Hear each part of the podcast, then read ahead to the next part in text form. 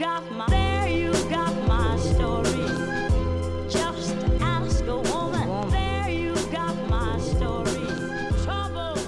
are listening to Feminist Currents. I'm Meghan Murphy. I started this podcast over a decade ago, in 2012. At the time, few were talking about the things I wanted to talk about. Feminists who were critical of third wave feminism, of the sex industry, of attempts to frame things like objectification and pornography as empowering, who wanted to focus on women's material reality, who were concerned about encroaching gender identity ideology and legislation and who wanted to protect women's spaces had not only been pushed out of mainstream media and conversation, but out of the modern feminist movement and the left.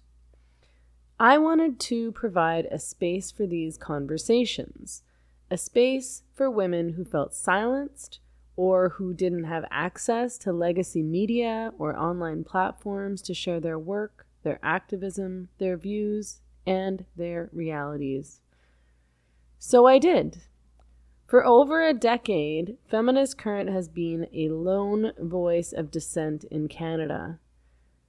I've since expanded my work to additional platforms, but Feminist Current remains a pivotal platform for and archive of women's work, movements, and dissenting voices.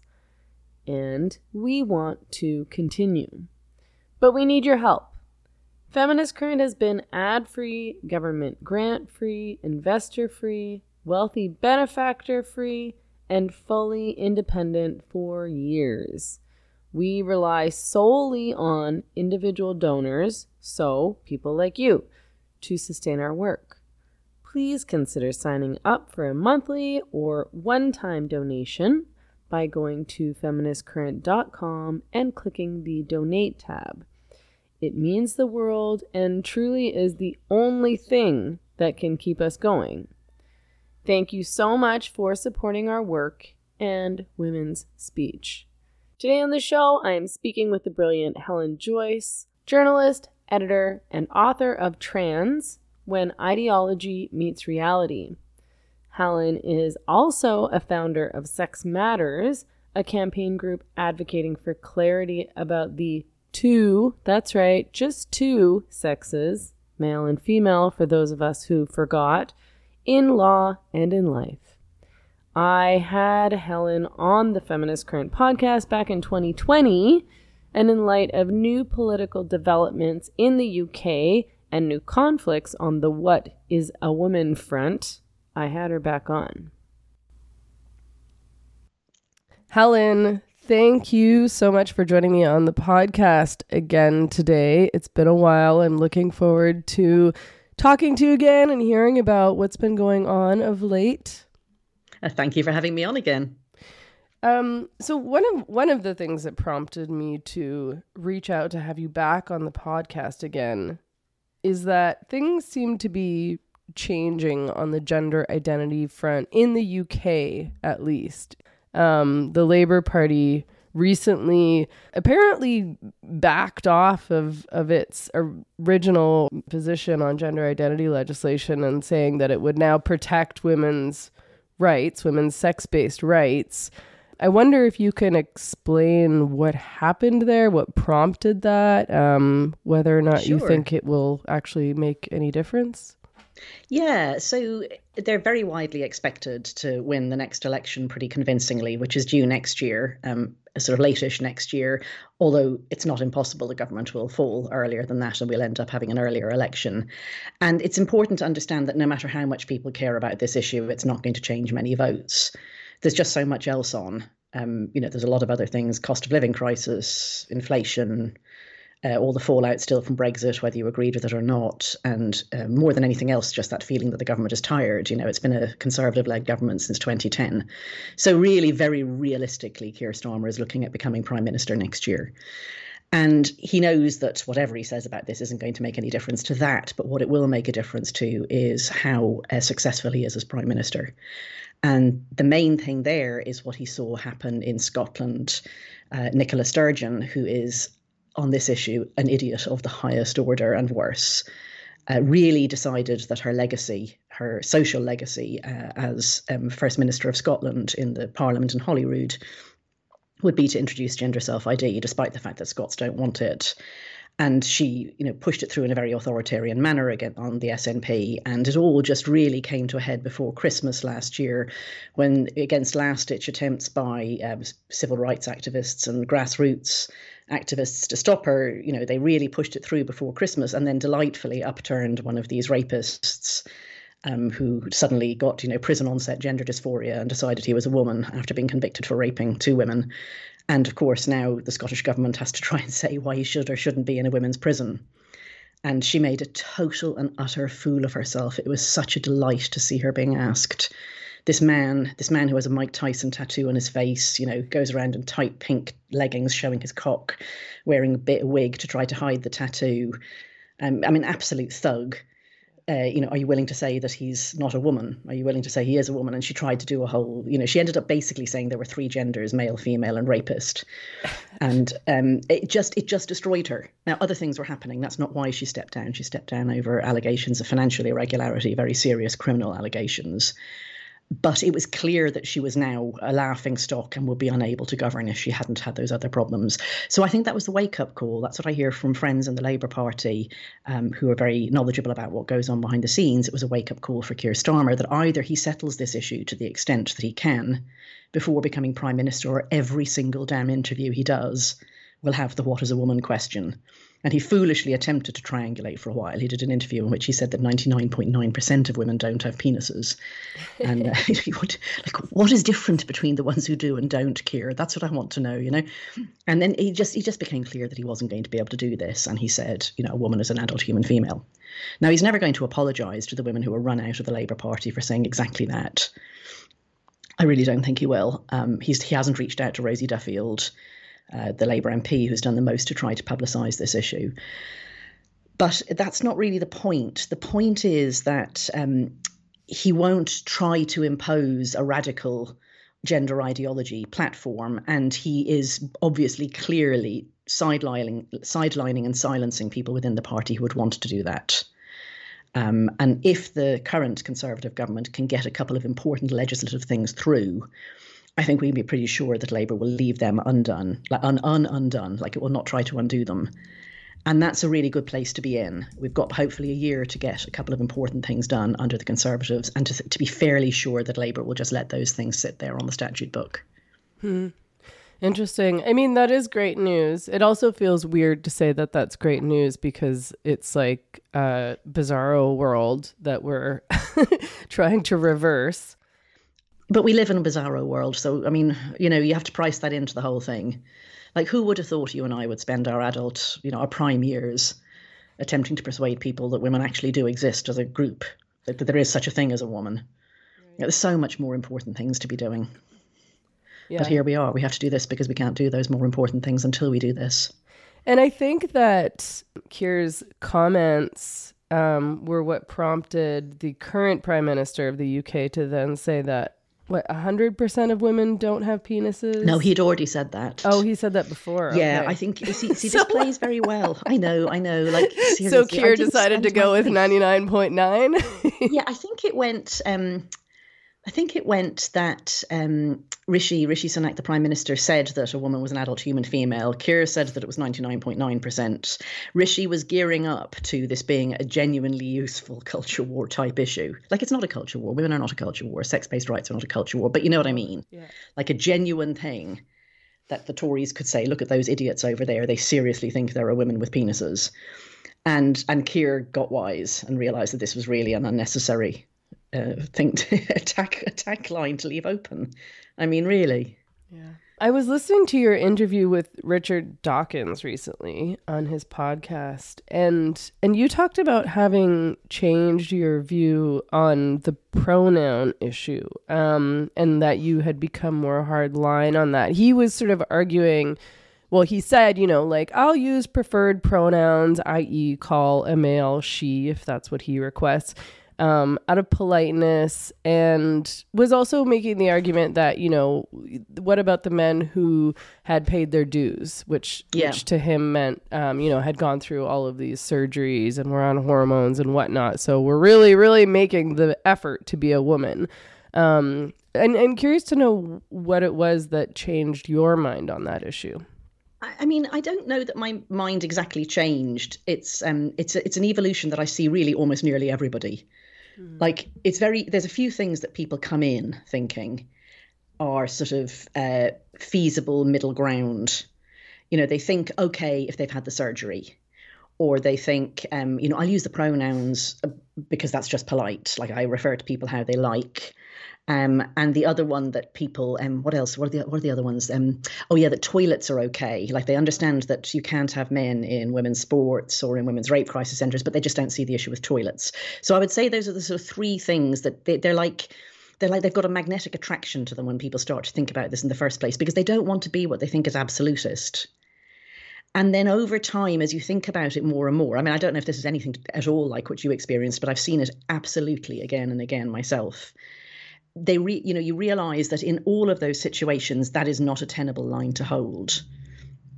You know if you if you if you're willing to call a man or if you if you concede that men can be called she her then it turns out those men also want to be called women female mother sister etc etc and then you have a big fight on your hands to explain why they can't be in the women's sports and so on and in fact you end up sounding transphobic you know, you end up saying, I, you know, she, you know, Lia Thomas, she, this, that, and the other. But, you know, of course, Lia Thomas is a different sort of woman, a trans woman, and that's not the sort of woman who can be in women's sports. You have to say man. As soon as you say, well, of course, men can't be in women's sports, then the argument is made because men aren't women. Um, I don't argue, and I, I still really would never tell somebody else how to use their language because I'm very aware that people tend to come in being afraid of misgendering. And they often have spent a long time trying to gear up the courage to speak. And to me, the most important thing is that people are encouraged to speak, and in particular to speak up when they see something that worries them. So I'm imagining somebody maybe in, um, you know, in a school who's seeing a self ID policy and is thinking this can't be right. Like, you know, I know this child is male, and she, because I'm using correct pronouns, is meant to go into the the girls' changing rooms, but that can't be right, you know. And they're afraid to speak out. They know they're going to get into trouble. And if you say to that person, you absolutely must call that child a boy, they probably won't say anything. But if you allow them to sort of fear and trembling whisper into it, there's more chance they'll speak.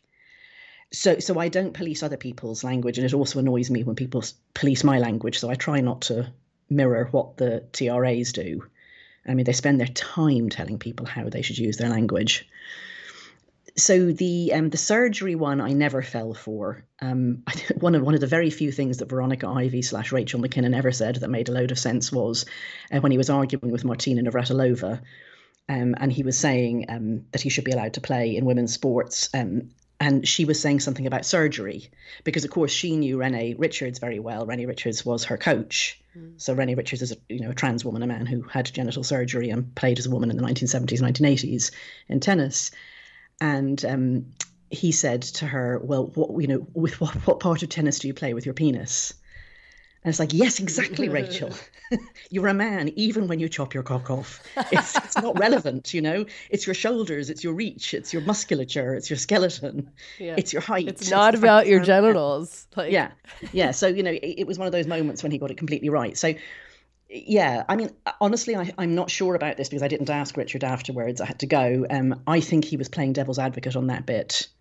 And on the pronouns bit, by the time I'd finished saying, you know, if you, if, they, if you give them she, her, they take woman and they take female, he was nodding along with me. So I think he got that.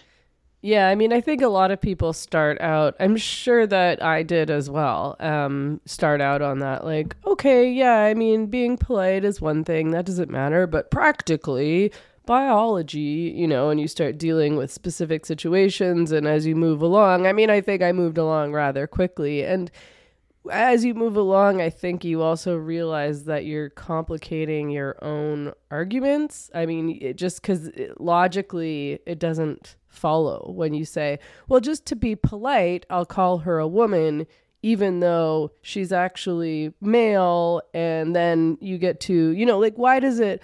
why does it matter if we call you a woman or not? And what does woman even mean? Yeah, Um, exactly. But these- you have to let people do this discovery for themselves, I think, because we have got ourselves into a place where people are so confused. Yeah. You know, if we'd never started this nonsense, there wouldn't even be a question. Unfortunately, you know, literally tens of millions of people have been wildly miseducated.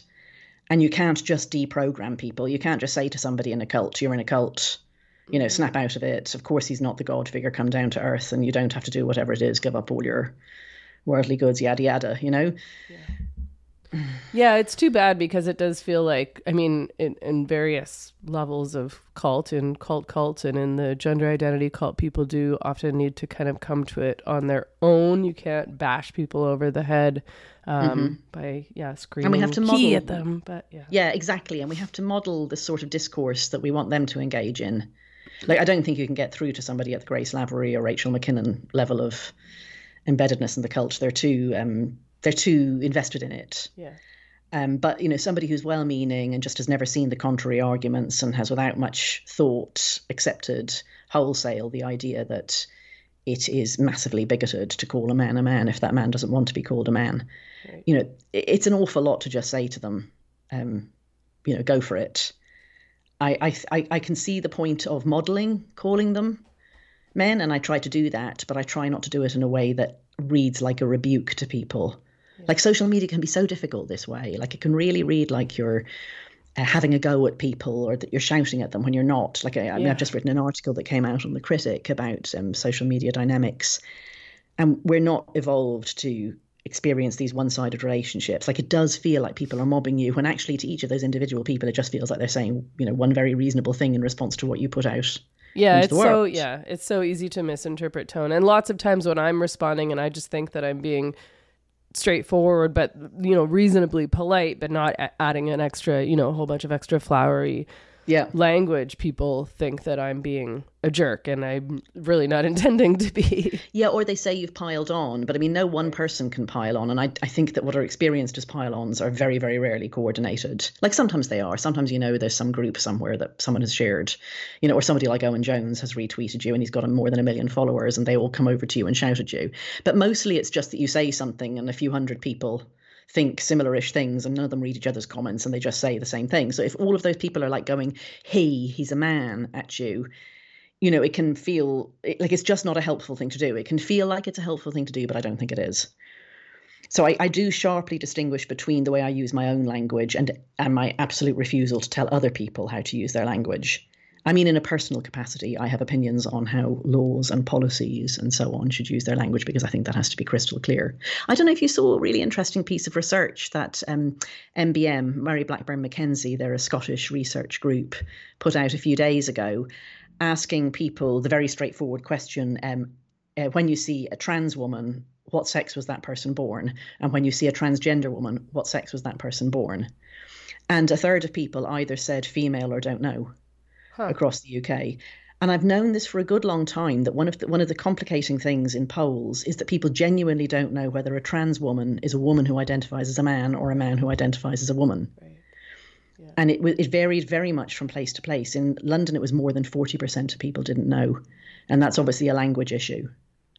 Yeah, yeah, uh, yeah. I've I've noticed that as well. That people get confused around when you say like trans male. Then are you saying somebody who's tra- female and transitioned to become a man, or who's a male but identifying as trans, and so on and so forth? Yeah. the whole thing is is is very convoluted. And again, and that's I- deliberate. yeah, right. Do you think do you think that's part of the plan? Um, yeah, I mean, the thing is that what they're doing is they're creating a new reality that has absolutely no connection with the actual reality. So, of course, it's going to be hard to remember, but they like you being confused. They want you confused because that makes you.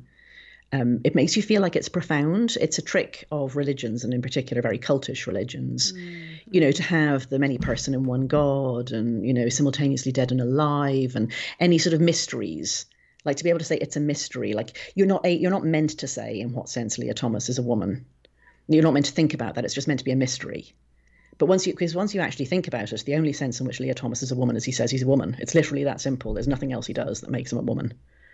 So if you don't accept that a speech utterance can make you a woman then he's not a woman he's a man. So yeah you're not meant to think about it. You're meant to be confused. It's meant to be an awful lot deeper than that. It's not deep at all. Hmm. But it's meant to seem and feel deep. And also just to make you scared to speak, like with all the new terminology, like, you know, woman with a trans history or uh, all the new gender identities. And then you end up, you know, you see people. I saw a policy the other day for a women's centre, and it was a whole page on trans inclusion. And this is meant to be a women only space, you know. And of course, that's infuriating. But the funny thing about it was they had got themselves so tangled up that they said it's a woman only space and woman includes trans women. Uh, and we include non binary people who are born female, but not non binary people who are born male. And that's not the exact wording they used. But basically, what they're saying is if you're a man who says he's a woman, you can come in. But if you're a man who says he's non binary, you can't. And I mean, this is just absolutely bonkers. You can only get yourself into this sort of tangle when you don't really understand what the hell you're talking about. Right. Yeah, and I think that you're right that it does make people scared to speak because they don't even know how to talk about all of this and they don't know what they're supposed to say and they don't know what they're allowed to say and they've confused themselves in terms of this idea that sex isn't binary or is it sex or is it gender? What are we even talking about? Um I wanted to talk to you a bit about the bathroom issue because I find it on one hand it's treated as um, a really big deal because eh, you know the the chant or the mantra from trans activists will often be we just want to pee. We just want to pee in peace. You know stop policing our genitals or you know like you're you're preventing people from participating in public life is what they'll often say around mm-hmm. that issue because you know there's I'm I'm out in public and there's nowhere for me to go to the bathroom which of course isn't true but and then at the same time the bathroom issue is treated as not a big deal because if you are hard line about maintaining these spaces as sex segregated spaces so only females in one bathroom and only males in the other bathroom um it's almost like you're treated as some kind of uptight, weird, paranoid prude. Like, who cares who you pee next to? What's the big deal? Just relax. It's just bodies, it's just genitals. Um, why does the bathroom issue matter? Or do you think the bathroom issue matters? I absolutely think it matters. I mean, the reason they're so self-contradictory is because they're not people who have any any um, intellectual um, con- commitment to honesty or good faith or consistency. You know, they know what they want, which is male sexual entitlement, men to be able to go literally anywhere they want, get their cocks out wherever they want, in front of children, in front of women, doesn't matter whether there's consent. I mean, it's absolutely a male sexual rights movement. And they just say whatever the next thing is that needs to be said in order for that end and so they'll contradict themselves you know t- twice in a, in a row. They'll say trans women are in enormous danger if they use the men's toilets but women aren't in any danger in mixed sex toilets. Um, why do bathrooms matter? I mean if you go back in the history of single sex toilets you know they were actually a huge part of women's liberation. Because women i mean as you know being a woman you have to take your clothes off from the waist down to have a pee in the way that men don't so women are actually pretty vulnerable when they're weeing if um, there are bad actors around. So you need you need to have um, you need to design in safety and distance for women from anyone who could potentially be uh, sort of stronger than them, uh, able to sexually assault, you know, a rapist, overpower them, that sort of thing. You know, a woman who's got her trousers, her you know, her trousers around her knee and, and sitting down mid flow, is not someone who can run away easily. And so it's not just the question of you being inside a single cubicle and your privacy. If you look at the way that toilets are designed in public places, especially very high throughput places, places where people drink, um, places where people get leery, like pubs or clubs, you you put the women's further down the corridor than the men's. You put them around a corner. You have a door to the whole facility, and then the doors to the actual toilets are at right angles to that. All of these are designing in features that make it harder for a man who wants to commit voyeurism or who wants to flash or who wants to push a woman into a cubicle to assault her. Uh, all of these are features that make it harder for him to do so and harder for him to claim that it was just a mistake. You know, he thought this was the men's. Um, you know, he was just he he was just you know hanging around waiting for somebody or you know whatever. So you design in all these things um, to keep women safe from the people who commit, you know, the very, very, very great majority of violent and in particular sexual crimes. And these this design has been so successful that women are often very unaware of it. Like they think, oh, toilets aren't dangerous places. Well, they aren't dangerous because they're designed not to be dangerous.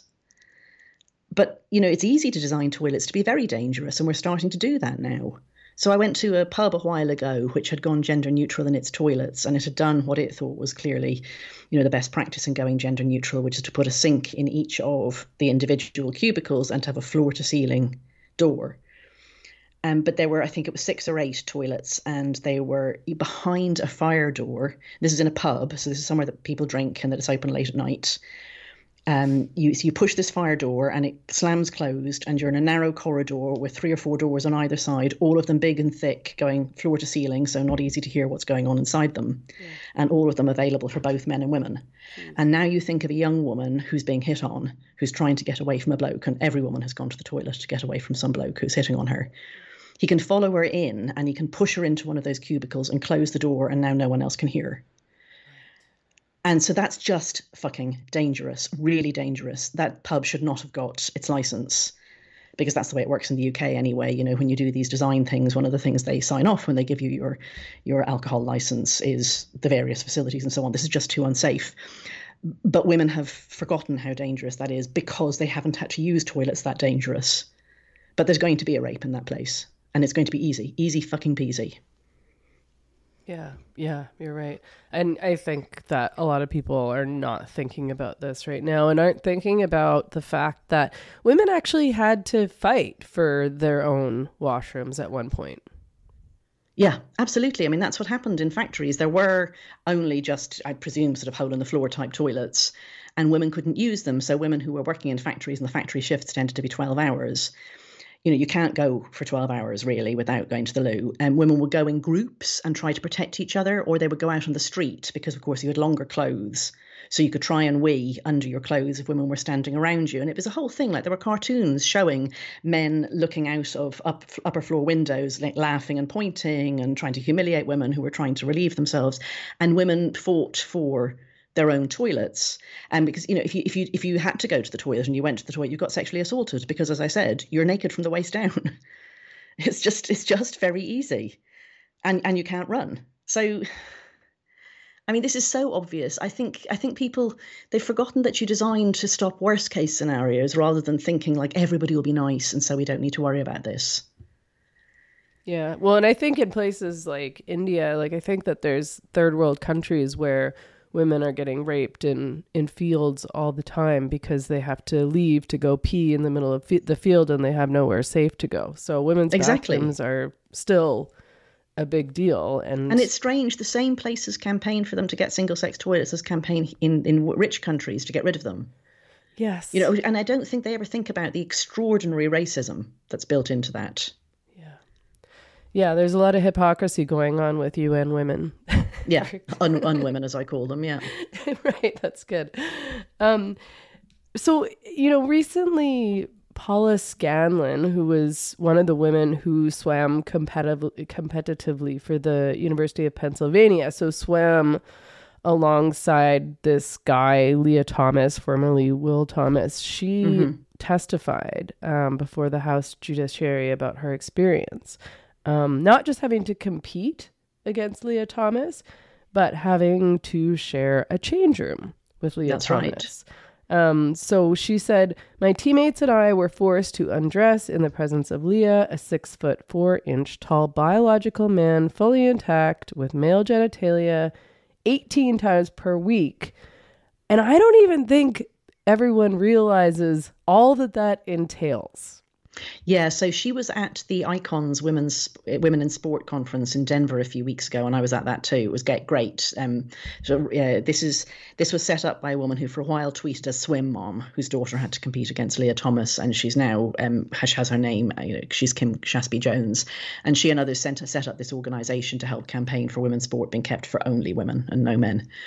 And it was a great event, and there were former Olympians there. Sharron Davies came over from the UK. There were absolute legends of um, US sport, like some of the women who had got Title IX, which is the the federal law that says that you have to that that um, educational institutions have to give uh, equal, meaning fair, uh, do dibs to women's sport compared with men's. Doesn't have to be exactly the same, but you know that has to be overall fair opportunities for women, women's sports scholarships, and so on. And they're trying to use Title IX um, to get state laws that keep the boys out of girls' sport. Uh, so yeah, Paula was at that and she spoke about it. And I mean, you know, it's no exaggeration to say she's traumatized by it. So I hadn't understood until I heard her and Riley Gaines talking about um, competitive swimsuits. So I don't know if you know anything about this, but because the, the way that they're made aerodynamic is by making them extremely stiff, and they're really, really hard to get on.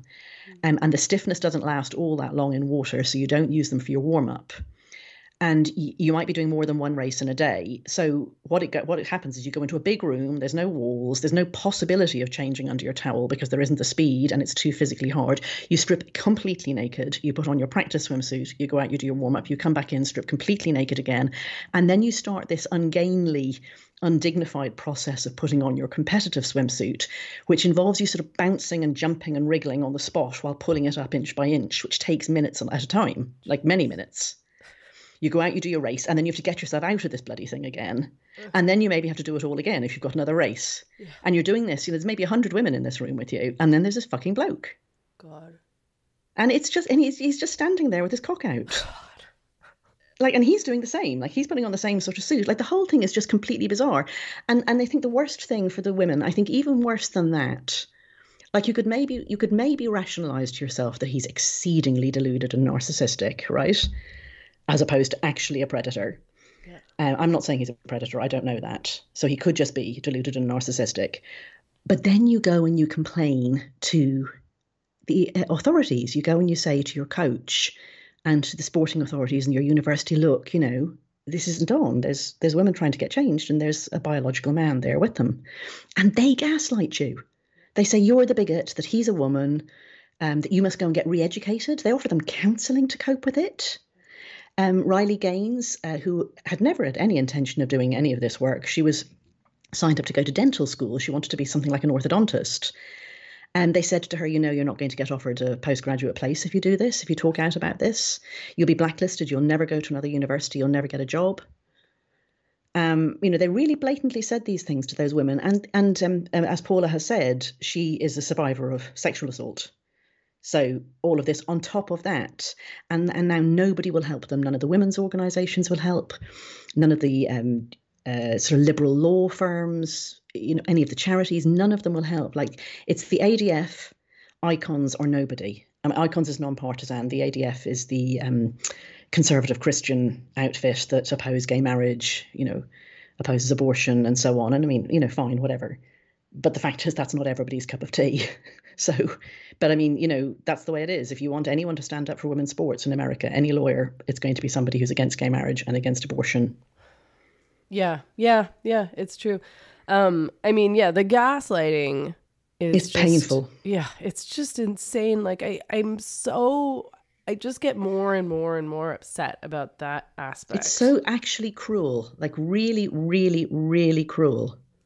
Well, it's, and it's it's it's telling people to fight their own natural instincts that are there for a really good reason. You know, like women have female intuition, you could call it. They have these instincts and it's there to protect them. And to convince women to get rid of that, to convince girls, I mean, it's hard enough to to teach girls boundaries, you know, that's something that you have to learn in this culture. Um yes when when you're simultaneously told to be polite and you're socialized to not hurt people's feelings and not to be aggressive and not to be difficult and so on and so forth. You know, like it's hard. It's even hard for people like me, and I'm not a particularly nice person. Same. I mean, I'm not either. No. I, am finding it less and less hard, frankly. But um, as you get older, you get better yes, at it. yes, yes. I mean, as they say, fucks are non-renewable resources, and you run out of them by the time you're 50. yeah, I mean, it's great. I'm yeah, only 43, but I, I can feel yeah. it. I, I, think you had an accelerated usage of them. I think so too. I mean, I was talking to a school recently here in the UK, a sixth form, so that means it only teaches 17, 18, 16, 17, 18 year olds, that sort of age and they're totally trans. Like, despite the law not being this here, they have this incredibly unlawful policy of what they call trans inclusion, meaning that you use whichever toilets you identify as, and that's actually against the law in the UK. Like, you actually have, you can't have um, communal type toilets, you know, the sort where there's sinks in a row and separate um, uh, toilet cubicles with not floor to ceiling doors and not a sink inside, those have to be single sex. And sex really means sex for under 18s in this country. So that's just flatly unlawful. And I complained to them and talked to them about it and sent them the law and talked about safeguarding and, you know, explained when the what a gender recognition certificate was. And they they just came back with, you know, trans girls are girls and all that bullshit. And I went through the whole formal complaint thing. And then at the end, um, you know, they just they just said, look, trans girls are girls. But then they went off and did a really interesting thing. They hadn't done an equality impact assessment and they hadn't talked to their student council. Now, neither of the, the, the student council is irrelevant. Like, it's not up to children to set safeguarding rules, it's up to adults. But anyway, they did. And the equality impact assessment, what you're meant to do is to look at the protected characteristics, which are things like race, age, sex, uh, religion, or belief, and say whether a policy uh, unfairly or disproportionately impacts on people with one of those, you know? And they said this policy was good for girls because trans girls are girls, so it was good for them.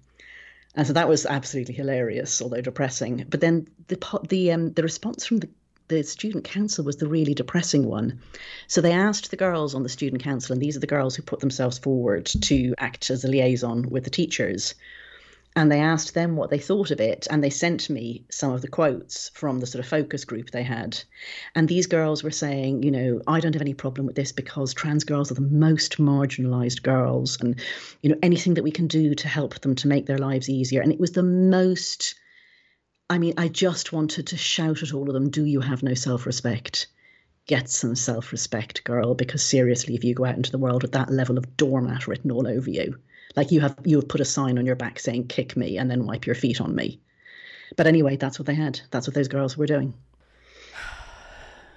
Yeah, I mean it's just it's so destructive in in so many different ways. I mean, I just feel like there's a whole generation of kids who are going to grow up so confused. Yeah. I'm worse than confused. Yeah. Yeah, exactly. Um, so I have to talk to you about Matt Walsh. really, you have to. You have to. You say. I mean, oh, you can say no. No, it's fine. We're grown adults. We've taught ourselves how to say no. Um, no, it's fine. I mean, as, as long as we can laugh at him. Yeah, I mean, we got we have to. I think. Um, I it's it's hard to take him seriously, but at the same time, he makes me he has a large audience so and, angry. Yes, yeah. he's influential and influential not in a good way in my opinion. Um I mean so for people who who didn't follow all this, of course. Oh, so you, Matt you, Walsh, you, want a summary of the beef, do you? well, I, I mean, I'll I'll I'll I'll summarize it briefly. You can summarize a bit further. You can add to that. so Matt Walsh, of course, of the Daily Wire, who also, of course, made the documentary "What Is a Woman," um, but excluded. Uh, most of the women who've done most of the work on this issue um, from his conversation about what a woman is. He publicly criticized gender critical feminists like Helen Joyce. So he specifically went after you. Oh, I, um, I, can um, say why, and it was fair. Okay. Yeah, so I did an interview a year ago with Michael Shermer, who's a well known skeptic, and in it I criticised by name Matt Walsh and a particular thing in his film. So that's what he was that's what he was responding to. Someone must have pointed him to it a year later. Oh right, yeah. So, so it wasn't was random. Feeling a bit petty about that. Yeah. Um so he said that you, he said, gender critical feminists like Helen Joyce fail to understand how feminism itself set the stage for trans ideology. The trans mania never would have taken hold of our society without feminists setting the stage for it. And he attached a longer video explanation of his views on all this. Yeah. Yeah. So what was he what was he responding to besides the fact that you criticized him? Oh God! I mean, the the guy is you know a laughably uh, superficial thinker. Yeah. Um, his argument seems to be based on the idea that there is, you know, one school of feminism and all feminists think, or all women possibly think exactly the same thing, like that we're a hive, undifferentiated hive mind. And I saw somebody said a really good thing that I saw on Twitter the other day. Um, you know, men get to have all these different schools of thought. You know, they can be libertarians or liberals or conservatives or foreign policy hawks or whatever. Women are just feminists. So it's not surprising that there are many different schools of feminism. Like there's many different schools of manonism. So we don't expect all men to think the same. So why do we expect all women to think the same?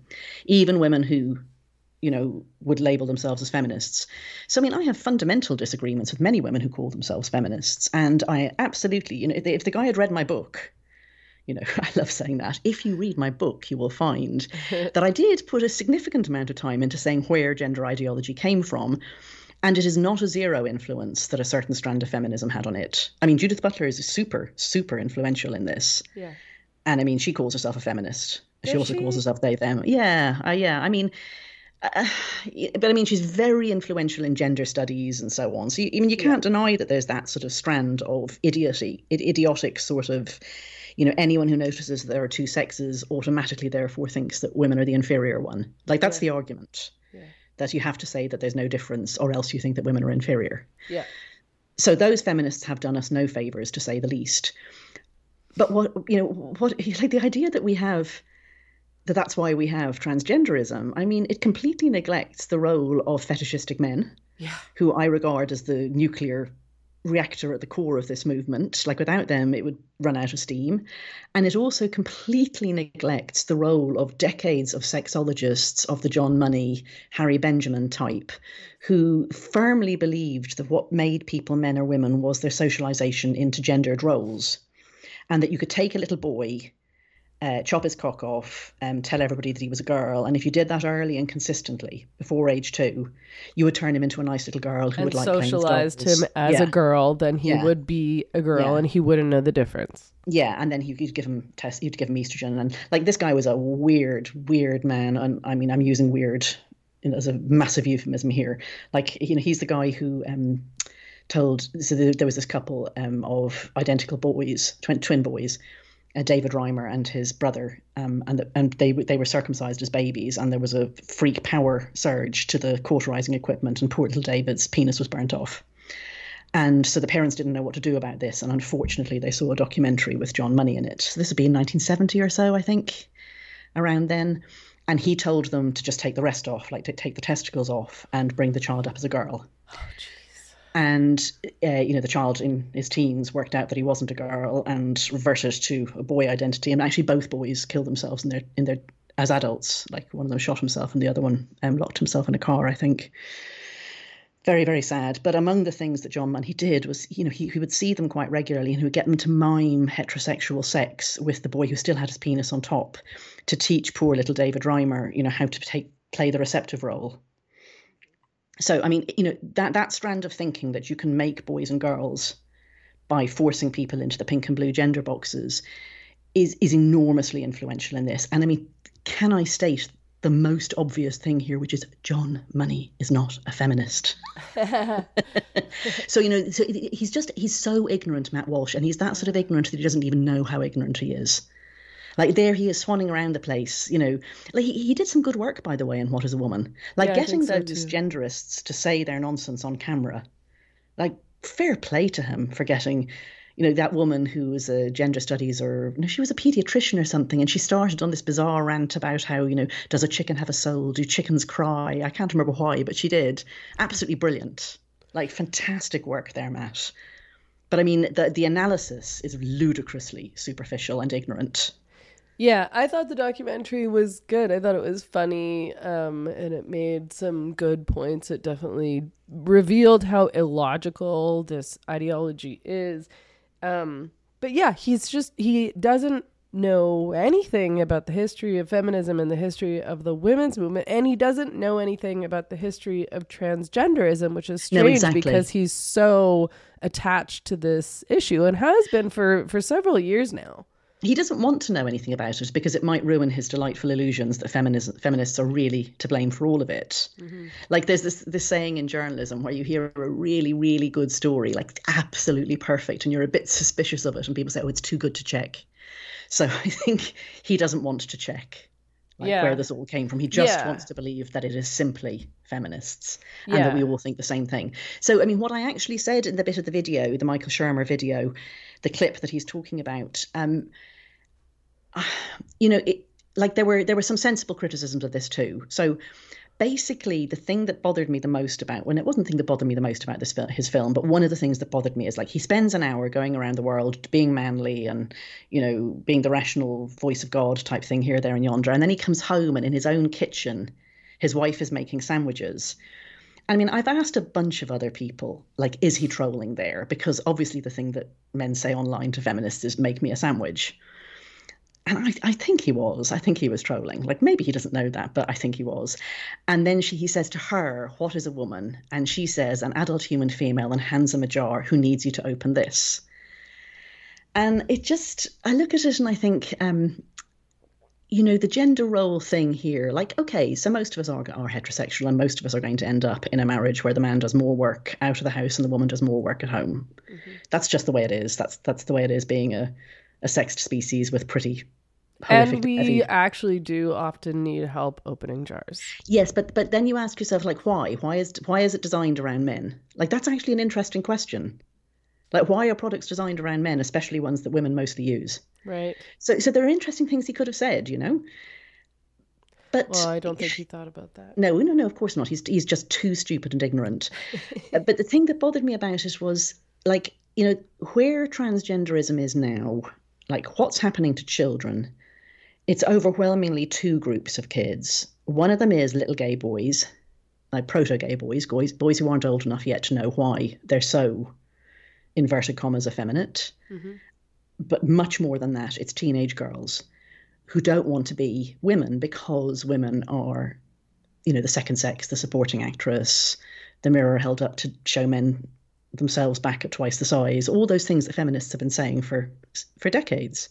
And it and, seems boring. I mean, when I was a kid, I thought that being a woman was boring. You know, yeah, like yeah, I yeah. thought that it seemed more fun to be a boy and do boy things, and you could have adventures. And I didn't, I wasn't interested in like being a mother or a wife or doing domestic stuff. You know, it didn't really seem girl stuff didn't seem cool to me but because you're not centered in it you know and i mean i don't i don't want to suggest that everybody has to be self-centered because actually a huge part of becoming a grown-up and an adult is learning that you aren't the center of everybody's life and everything, and learning how to willingly and gracefully do things that are pretty thankless for the people you love. And that can be go out, going out, you know, doing a pretty thankless job to make the money for the kids and the wife at home. It can be loading the dishwasher, washing the nappies, whatever, you know, and that's fine. That's grown up. It's not what you tell teenagers, though. Mm. Like, if teenagers think the only real human beings, the ones who get to go around the world and ask people thoughtful questions, are the men, while the, the woman is at home making sandwiches, like literally making sandwiches, and and importantly like now there is an opt out like one of the incredibly stupid things that matt walsh said uh, sorry to keep saying he's so stupid but he is so stupid um, is that uh, he knows that it's feminism that caused this because it didn't happen before feminism. It's like oh my god he can't be that dumb. Um, but there used to be this opt out so you know girls he said like gender roles used to be stricter but this didn't happen. That's true. That's absolutely true but I mean, what, what's your conclusion there, Matt? Like, where are you going with this? Like many things brought about this moment, including, as I said, perverted men and uh, you know absolutely anti-feminist sexologists. Now there is this idea that there's an opt-out, and if you tell girls you can be Matt Walsh or you can be Matt Walsh's wife, like you can be the person who makes the documentary, does the thing, gets the fame, or you can be the person who makes the sandwiches at home. You will get a lot of girls saying, "Thanks, I'm not doing the sandwich one." Including women who are going to grow up to be perfectly happy mothers and wives making sandwiches, because that's not a teenager thing to think about. And then, I mean, I don't think that Matt Walsh has anything at all to say about the little boys who are going to grow up gay, who have to be given, you know, a vision of com- that it's completely fine to be a man who is very gender nonconforming and who is going to sleep with men when he grows up and doesn't need to chop his cock off or pretend to be a woman or anything like that. And I mean, you know, if, if he has nothing to say to either of those groups, then he has nothing to say on this. He's part of the problem. He's not part of the solution. Right. Yeah. Do you think that he is genuinely invested in this issue? You know, does he think that gender identity is really dangerous to kids and to women, or do you think that there's something else that he's invested in and that's why he's talking just, about this so much? I just don't study Matt Walsh to that extent. I mean, I mean, I'll broaden the question out and say people often think that anyone who's right wing, anyone who's Christian, anyone who's like really conservative is only using this issue mm. as a, a way to bash women, a way to, you know, bash the Democrats, depending where you are. And I absolutely do not agree with that. I think there are plenty of old fashioned sexist men, you know, the sort of men who are good husbands, good fathers, really think that, you know, a woman's place is in the home who are genuinely disgusted and horrified by the idea of allowing perverted men into women's changing rooms and think it's a disgrace that children are being told lies. So, I, you know, absolutely, it is not the case that just because somebody is conservative or sexist that they don't see the issues here. I think loads of them do. I can't tell you where Matt Walsh is on that. Yeah. So, do you think that we are making progress? Oh yeah, I mean, there's a saying. There's a saying by some futurologist or other. Um, he said uh, the future is here already, but it's not evenly distributed. And you know, you can see you can see in places, mostly here on TERF Island, I should say, but also in some American states. You know, it's becoming much easier to to say. Um, you know, men can't be women, women can't be men. Stop teaching children lies. Don't be cutting children. Don't be, you know, sterilizing and castrating kids these things that you couldn't say. Twitter has been very helpful, being able to say much more accurate things. Having people like you back, of course, has been a big deal. Um, but of course, I mean, in Canada and Australia, you seem to be heading towards a degree of lunacy that I could never have predicted. Mm-hmm. Mm-hmm. So, yeah, things are getting better in places, but in other places, they're continuing to get bad. I mean, I do feel that we are going to be able to get back to some sort of sanity, but maybe not in every American state, maybe not in Democrat led states. Do you have advice for Canadians based on what you've seen happen in the UK, um, in places like Scotland? Um, you know, we I, I think you're right that it's interesting because we are making progress in some places, some of the red states in the UK.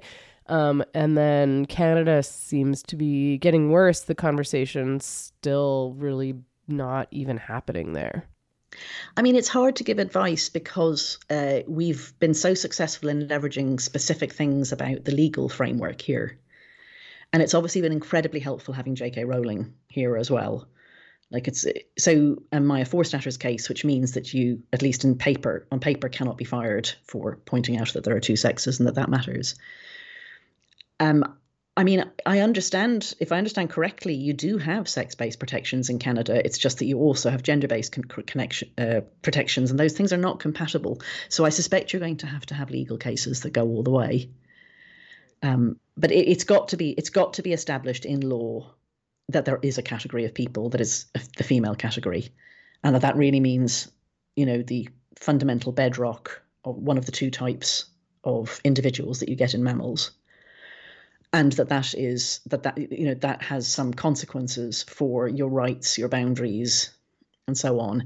And if you don't have that you don't have anything. Like women have no rights if they don't have that. Um so that you know that's the focus. And i don't know from place to place how you get there. I mean i'm starting to think that in some countries there's going to have to be civil disobedience up to and including going to jail on this issue Right. Yeah. I mean, I definitely think you're right about the legal cases because that seems to be something that's made a massive difference in the UK. Um, I will let you go. Thank you so much for talking with me again. I wonder if there's anything you want to plug that you're working on right now. Oh Lord, what am I working on? I mean, at the moment, I'm just snowed under trying to get stuff done. I do have a newsletter, the thehelenjoyce.com, that people can look at if they, and I do occasionally update um, the list of podcasts and things I've done, although it's horribly out of date at the moment. I might try and do that. And I've got to try and think about my next book. I mean, my agent and my publisher are getting very bored with sending me pleading emails saying, What am I thinking about? But I do have an idea, and I'm hoping that I'll get working on that in the autumn. Awesome. Um, thanks again for talking with me. I'm I apologize about my cold. I know that I don't sound great right now, so I Uh, apologize to people listening. Also, I don't care. You're not sneezing on me. That's true. Um, okay, thank you, and I hope you have a great night. I appreciate your time. Thanks very much for having me on, Meghan. Look after yourself. Okay, thanks. Bye bye. Bye. I'm Meghan Murphy. Thanks for tuning in to Feminist Current. You can find us online at feministcurrent.com, tweet at us at feministcurrent, or send us an email at info at feministcurrent.com. You can also subscribe in order to make sure you never miss a single episode at www.meghanmurphy.ca. Feminist Current is produced and hosted by myself, that's Meghan Murphy, hence the website. We have been ad free, sponsorship free, wealthy investor free, and fully independent since 2012. If you enjoyed this podcast and if you value independent women's media by women, for women, no compromises, please consider making a donation to support our work. Just visit feministcurrent.com and click the donate button.